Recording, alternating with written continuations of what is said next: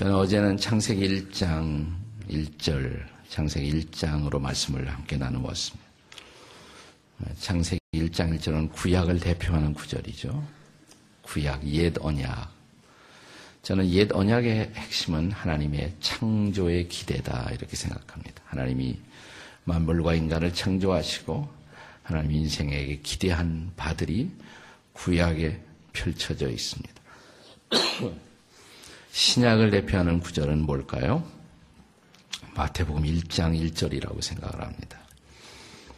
한번 마태복음 1장 1절 같이 읽겠습니다. 시작. 아브라함과 다윗의 자손 예수 그리스도의 계보라. 네, 아브라함과 다윗의 자손 예수 그리스도의 계보라.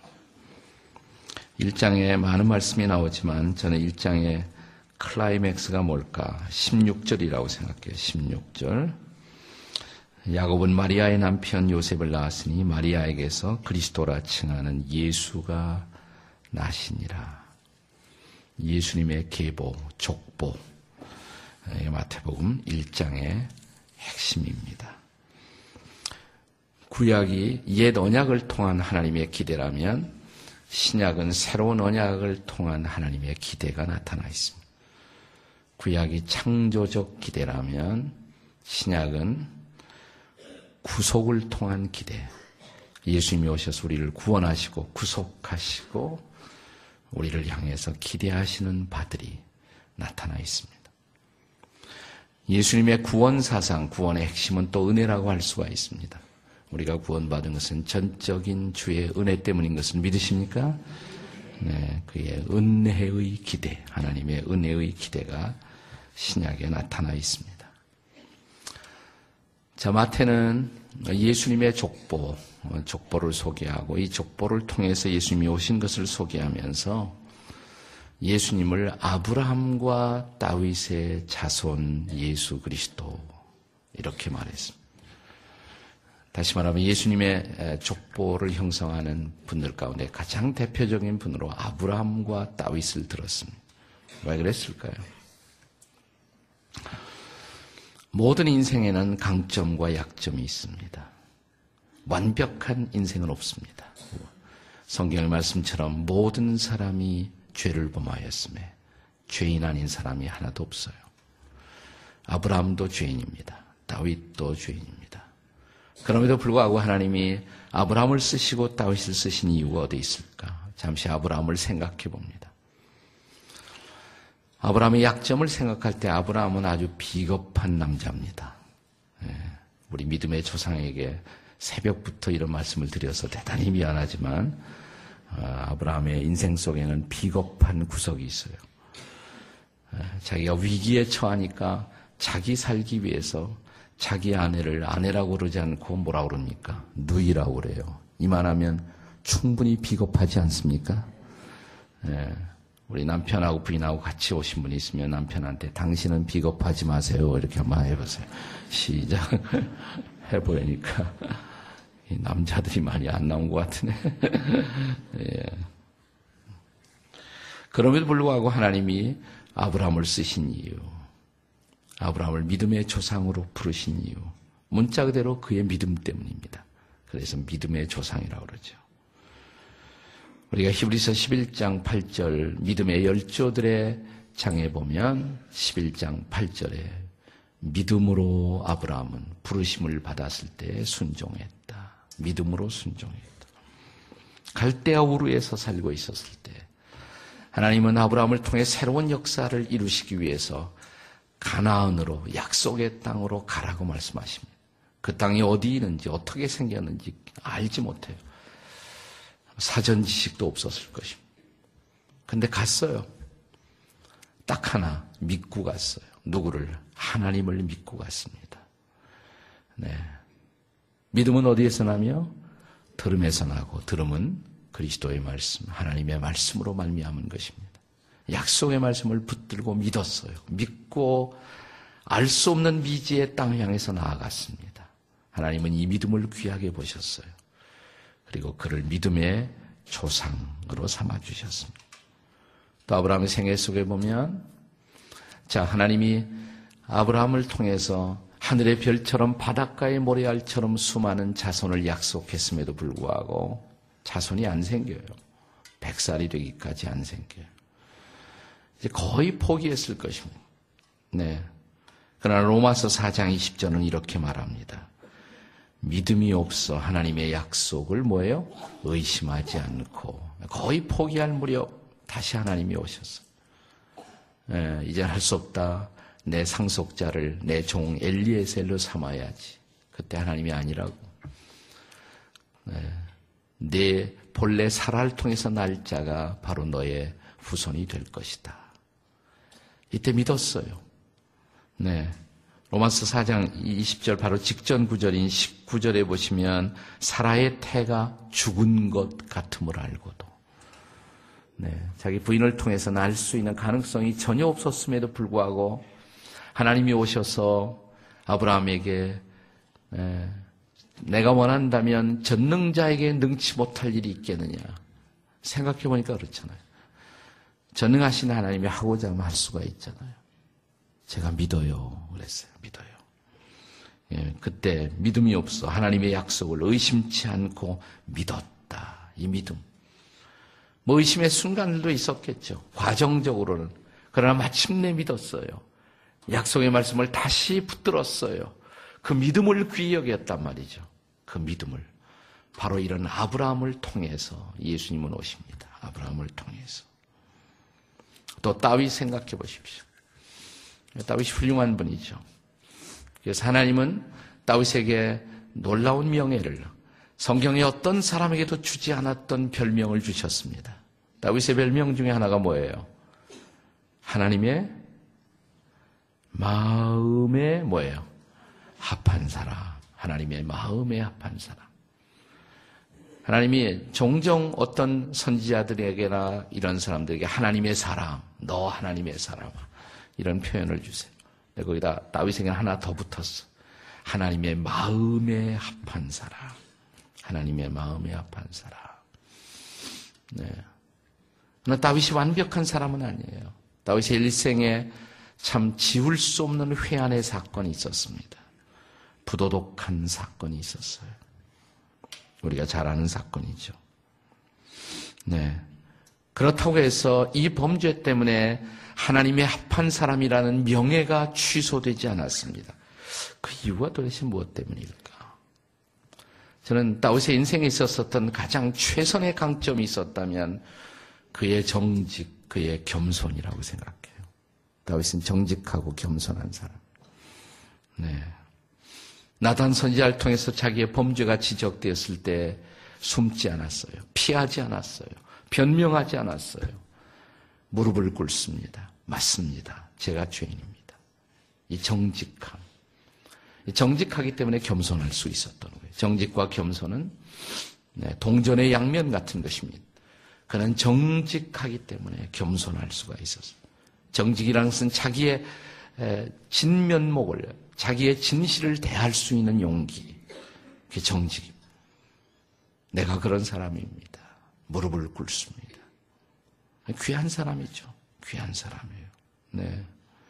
그가 왕으로서 모든 주변의 부족들을 다 정복하고 이제는 다윗을 맞설 수 있는 사람이 아무도 없어요. 그는 여전히 하나님 앞에 나아갑니다. 무릎을 꿇습니다. 기도하면서 이런 고백을 합니다. 내가 무엇인데 나를 여기까지 오게 하셨습니까? 그는 여전히 하나님 앞에서 자기를 돌아보는 사람이에요. 다윗이 완벽한 사람이 아니었지만 그의 생애 가운데 실수가 있었지만은 범죄가 있었지만은 그러나 그는 여전히 하나님의 마음에 합한 사람. 성경은 예수님의 족보를 소개하면서 아브라함과 다윗의 자손 예수 그리스도의 세계라. 그러나 이 족보에는 아브라함과 다윗만 또 나오는 것은 아니에요. 그렇죠? 수많은 사람들이 나오고 있습니다. 네. 마태복음 1장을 독파하기 위해서는 어, 평범한 이상의 인내가 필요합니다. 어, 나는 그냥 항상 묻고 싶은 거 마태복음 1장이라도 성경 다 읽었느냐 내 이런 질문은 절대로 안 하고 마태복음 1장이라도 토시 하나 빼놓지 않고 완벽하게 읽은 사람 손들어 보십시오 하고 묻고 싶지만 아직까지 한 번도 물어보지 못했어요. 예, 손들지 못할 사람들 때문에 네, 쉽지 않아요. 아브라함이 이삭을 낳고 이삭이 야곱을 낳고 야곱은 유다와 그 형제들을 낳고 유다는 다멜에게서 베레스와 세라를 낳고 왜 이렇게 계속 낳기만 하는지 산하지 않도 계속 낳기만 해 그냥 낳기만. 근데 마태복음 1장의 이 족보 속에 두드러지는 가장 두드러지는 이 족보의 특성 중에 하나가 있다면 유대인의 족보. 네. 통상적인 유대인들의 족보의 사례를 깨는 사건이 있습니다. 여자들의 이름이 등장해요. 이 족보에. 여인들의 이름이. 그것은 다른 유대인들의 족보에서는 볼 수 없는 사건이에요. 특별한 사건이에요. 네 사람의 여인이 등장합니다. 이 족보에 보면 다말 또 누가 등장하나 보세요. 여자 이름. 한국식은 외국이 한국은 찾기가 쉬운데 옛날 한국 여자들은 순자, 명자, 뭐 우리 마누라 이름도 명자인데 이런 촌스러운 이름들이 다 이렇게 등장하는데 네 여긴 자자가 없으니까 다말, 나합, 루트 또 한 사람은 이름도 안 나오면서 여성이 등장해요. 우리아의 아내. 우리는 이름을 알아요. 그 여인의 이름을 뭐예요? 바세바. 바세바. 네. 바세바 잘 아시죠? 예, 영어로 바세바를 쓰면 B-A-T-H. 예? 예. 그 다음에 she, S-H. 그 다음에 B-A. B-A-T-H는 bath, 목욕, she. 그녀가 목욕하는 걸 봐, 봤다. 그래서 바세바예요. 외우기 쉽도록. 네. 네 명의 여자가 등장해. 네 명의 여자. 근데 그것도 모범적인 여자가 아니에요. 훌륭한 여자들이 아니에요. 이방인이에요. 두 명은 확실히 이방인. 또 나머지 두 명도 이방인에 가까운 여인들이에요. 네. 룻은 모함 여인이었습니다. 모함 여인. 다말은 가나안 땅의 여인이었어요. 가나안의 여인. 나합은 여리고 출신의 여인, 여리고. 또 바세바는 헷 족 속, 히타이트라고 들어옵니다. 헷 족 속의 여인. 하나님의 백성이 아니에요. 본래 하나님의 백성이 이방인들. 유대인들이 개처럼 취급하던 이방인 출신의 여인들이 구세주의 족보에 예수님의 족보에 등장한다는 사실이에요. 놀라운 사실이죠. 그 이방일 뿐만 아니라 또 커리어가 그렇게 훌륭하지 않아요. 삶의 족적이, 자취가. 다말은 창녀를 가장하고 시아버지를 꼬실라이제이션 했어요. 시아버지를 유혹했어요. 이게 다말이에요, 다말. 네. 또 라합은 이스라엘 스파이를 도왔던 매춘부 출신. 네, 룻은 모압 의 후예, 룻의 후예, 롯의 후예, 저 유명한 롯의 후예로서 모압 족속이었고, 룻은 그래도 좀 괜찮아요, 이 중에서. 네, 바세바는 다윗 왕을 타락시킨 장본인.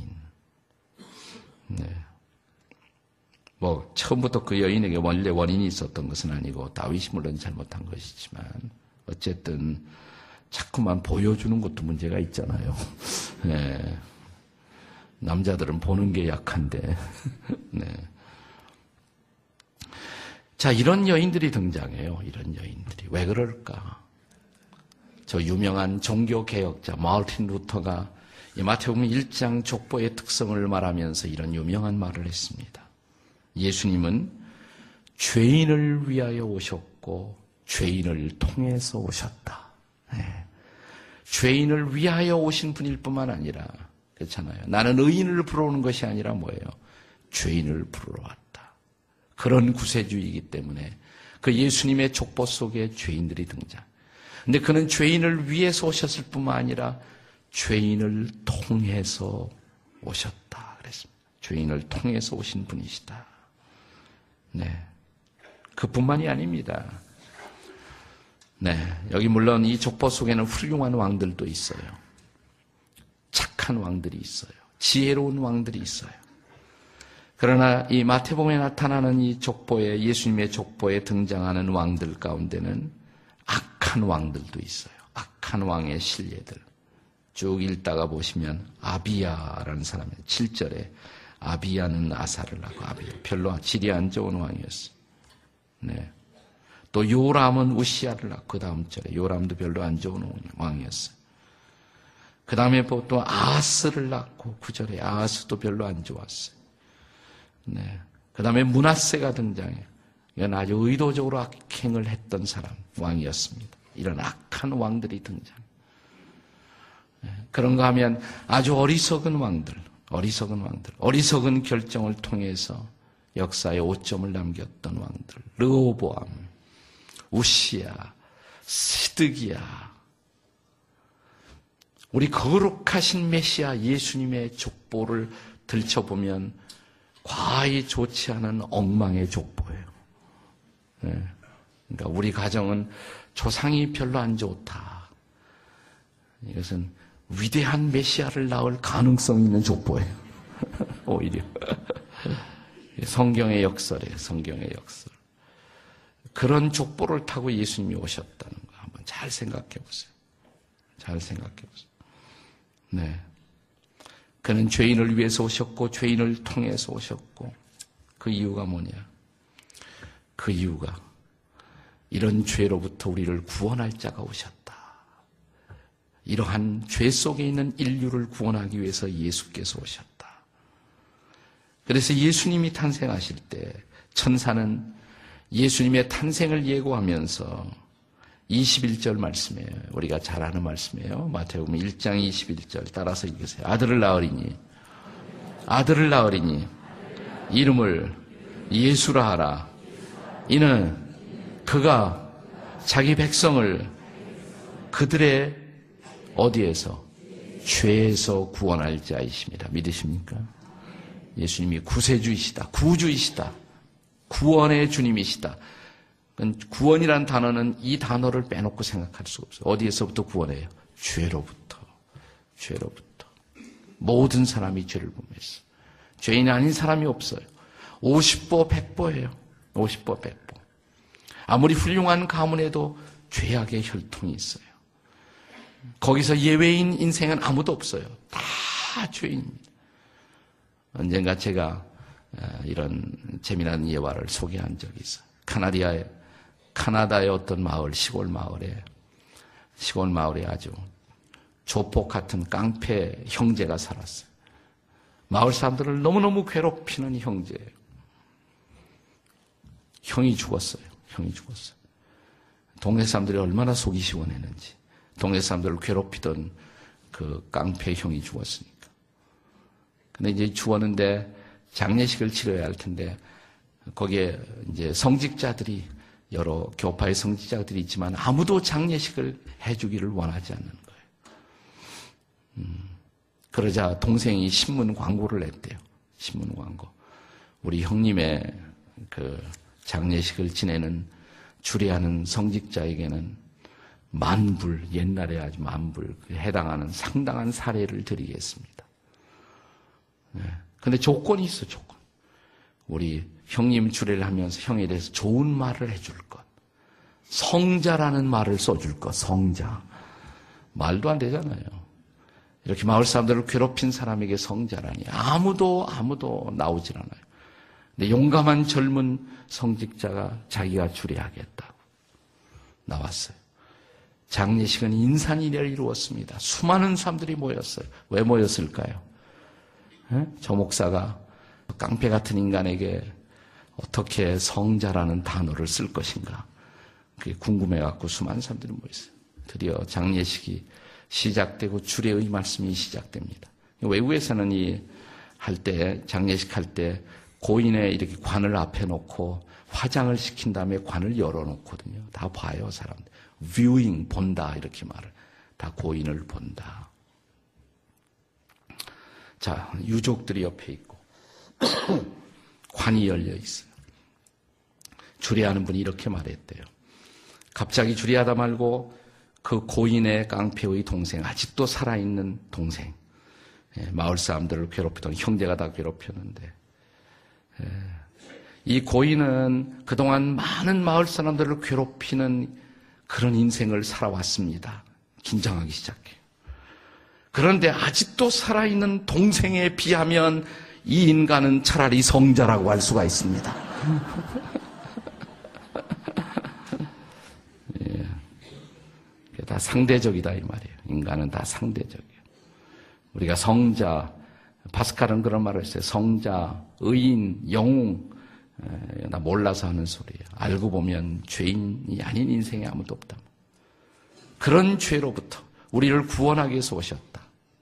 근데 우리도 다르지 거예요. 저와 여러분도 다르지 않아요. 그 죄에서 구원하시겠어요. 근데 중요한 것은 이것입니다. 자, 그 예수님이 오셔서 우리의 죄를 담당하시고 십자가에서 거룩한 피를 흘리시고 그 피로 우리를 죄를 씻어 주시고 죄에서 우리를 구원하셨어요. 웬 사랑이요, 웬 은혜인지. 우리는 용서받은 자로, 은혜 받은 자로, 구원 받은 자로 인생을 살게 되었어요. 그러나 많은 경우에 거기서 끝나는 경우가 많아요. 이것이 문제예요. 네. 죄로부터 우리를 구원하신 이유가 뭘까요? 기대가 뭘까요? 은혜를 주신 어떤 노력으로도 주 앞에 설 수 없었던 우리, 그런 우리를 구원하신 주님의 기대가 뭘까요? 그게 새로운 언약의 기대예요. 새 언약의 기대입니다. 우리가 잘 아는 에베소서 2장 8절. 외우시죠? 네, 외우지 못하면 할 수 없이 읽으시고. 네, 에베소 2장 8절 말씀 다 같이 시작. 너희는 그 은혜에 의하여 믿음으로 말미암아 구원을 받았으니 이것이 너희에게서 난 것이 아니요 하나님의 선물이라. 그 다음 행위에서 난 것이 아니니 이는 누구든지 자랑치 못하게 합니다. 거기까지가 구절이에요. 구절. 우리 힘으로 구원받은 사람 아무도 없다. 행위에서 난 것이 아니다. 거기서 끝나면 안 돼요. 10절이 중요해요. 10절 말씀이 중요해요. 우리는 그가 뭐예요? 만드신 바라. 본래 우리를 만드신 목적, 또 우리를 구원하신 목적, 그 목적이 뭐냐? 뭐라 그랬습니까? 다 같이 시작. 그리스도 예수 안에서 선한 일을 위하여 지으심을 받은 자니. 이게 구원의 목적이에요. 우리가 죄로부터 구원받은 목적, 이제 하나님이 기대하시는 선한 일, 그 일하고 하나님 앞에 서기 위해서. 본래 우리를 지으셨을 때 기대하신 목적, 우리를 새로운 피조물 삼으시고 하나님의 자녀 되게 하신 목적, 선한 일을 위하여. 한마디로 말하면 선에 대한 정의는 하나님이 기뻐하시는 일. 그 하나님 기뻐하시는 일하고 하나님 앞에 서기 위해서 구원해 주신 것. 우리 한 구절만 더 보겠습니다. 디도서 2장 14절입니다. 디도서 2장 14절. 한번 다 같이 읽겠습니다. 시작. 그가 우리를 대신하여 자신을 주심은 모든 불법에서 우리를 속량하시고 우리를 깨끗하게 하사 선한 일을 열심히 하는 자기 백성이 되게 하려 하심이라. 아멘. 네. 우리를 구원하신 이유. 불법에서 우리를 깨끗하게 하신 이유. 뭘 하게 하기 위해서? 선한 일. 그 선한 일을 그냥 보통이 아니라 뭐예요? 열심히 하는, 그 선한 일을 열심히 하는 자기 백성. 난 이건 옛날 번역이 더 좋은데, 네, 선한 일을 열심히 하는 친백성이 되게 하시려고. 하나님의 자기 백성이 되게 하시려고. 주께서 우리를 구원하신 목적, 주께서 보배로운 피를 흘려주신 이유, 주께서 십자가에서 우리의 죄를 담당하시고 돌아가신 이유, 이제부터 내가 깨끗함을 얻었다면, 용서함을 얻었다면, 주의 은혜를 입었다면, 하나님이 기뻐하시는 선한 일을 열심히 하는 자기 백성으로 사는 것을 보고 싶어서. 지난 한 해가 흘러갔습니다. 지나간 한 해. 하나님 앞에 죄송한 일이 많을 거예요, 우리가. 저도 그래요. 너무 죄송한 일이 많아요. 부끄러운 것도 많고. 그러나 주님 앞에 설 때마다 언제나 보혈로 우리를 씻어주시고 새롭게 하시고 용서하시는 주님. 주님이 우리를 용서하셨다면 또 우리를 받아주셨다면 그 피로 우리를 깨끗하게 하셨다면 또 우리의 죄를 자백했을 때 우리를 넉넉한 사랑으로 받아주시고 새롭게 세워주셨다면 금년 한 해 새로운 한 해 우리가 딱 할 일 하나밖에 없어요. 뭐예요? 선한 일. 하나님이 기뻐하시는 일 어떻게 해야 된다고 그랬어요? 열심히 하는 백성. 딱 그거 하나밖에 없어. 하나님이 기뻐하시는 일 열심히 하다가 하나님 앞에 부끄러움 없이 서는 것. 기대하십니까? 그런 삶을 향한 갈증이 계십니까? 열망이 계십니까? 주님 나를 구원하셨어요. 주님 나를 용서하셨어요. 주님 나에게 은혜를 주셨어요. 많은 사람들이 거기서 끝나요. 왜 은혜를 주셨어요? 왜 보혈을 흘려주셨어요? 왜 십자가에 죽으셨어요? 왜 아직도 나를 향해서 기대를 거두지 않고 지켜보고 계세요? 하나님이 기뻐하시는 일, 그 선한 일 열심히 하다가 하나님 앞에 서는 내 모습 보고 싶어서.